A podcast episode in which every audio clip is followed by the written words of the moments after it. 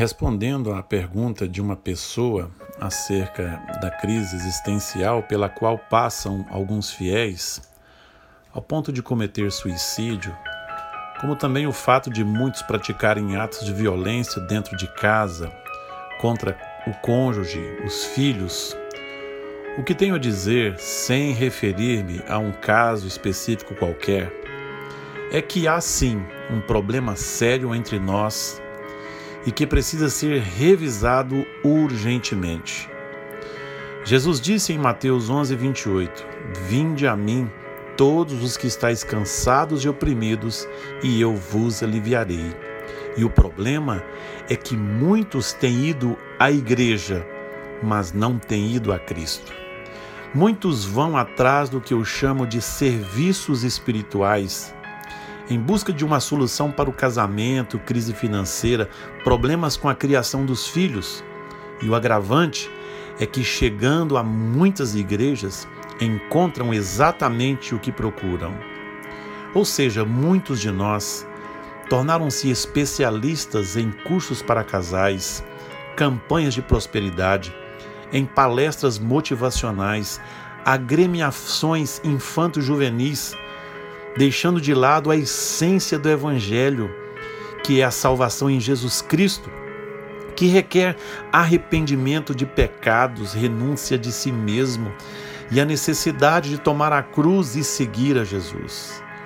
E o pior acontece quando cria-se na mente das pessoas uma espécie de sistema de esperança fazendo com que muita gente permaneça por anos envolvida com a liturgia e a própria comunidade.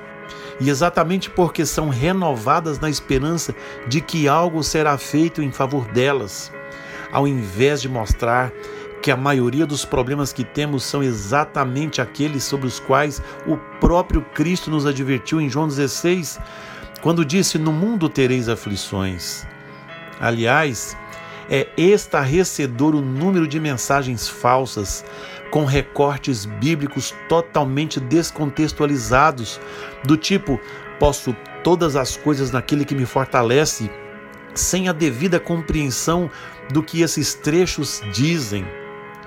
Com isso, reafirma-se mais e mais o círculo emocional vicioso que alimenta a esperança do desesperançado a cada culto, cada campanha, cada curso.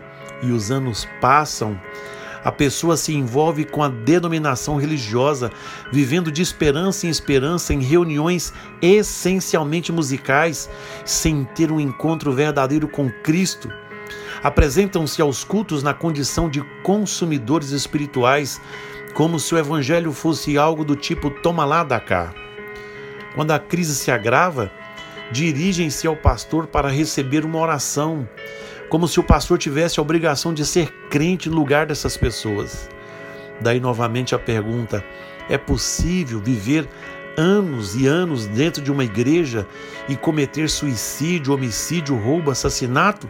Sim, principalmente quando se vai à igreja e não passa pela cruz quando é convencido por um sistema teológico e não pela palavra de Deus, quando confunde arrependimento de pecados com cura interior, quando ao invés de ler a Bíblia, prefere viver uma vida segundo refrãos bíblicos, criados por pregadores motivacionais que têm a capacidade de fazer a plateia se emocionar, sorrir, mas que nada falam de Cristo. Por isso, vai aí um alerta a nós, pastores, pregadores, membros em geral. É possível nos emocionarmos com a beleza de alguns versos, sem sabermos do sofrimento do poeta. Do mesmo modo, é possível nos encantarmos com as belezas da Bíblia, sem nos achegarmos ao seu autor. Nada há de errado em ministrar cursos para casais, fazer campanhas de orações, falar de prosperidade, etc.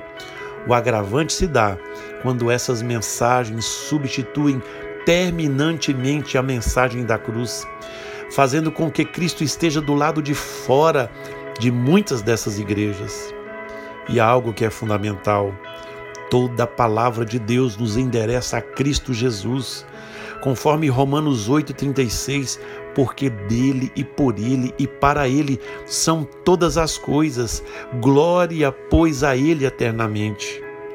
Finalizando, o Evangelho de Cristo não é uma proposta acerca do que nós podemos ter, e sim sobre em quem nós havemos de nos tornar. O cristianismo é uma proposta de vida e não de coisas. É um modo de viver segundo viveu Jesus Cristo, o nosso Salvador, que nasceu, viveu, foi crucificado, ressuscitou e um dia virá buscar a sua igreja.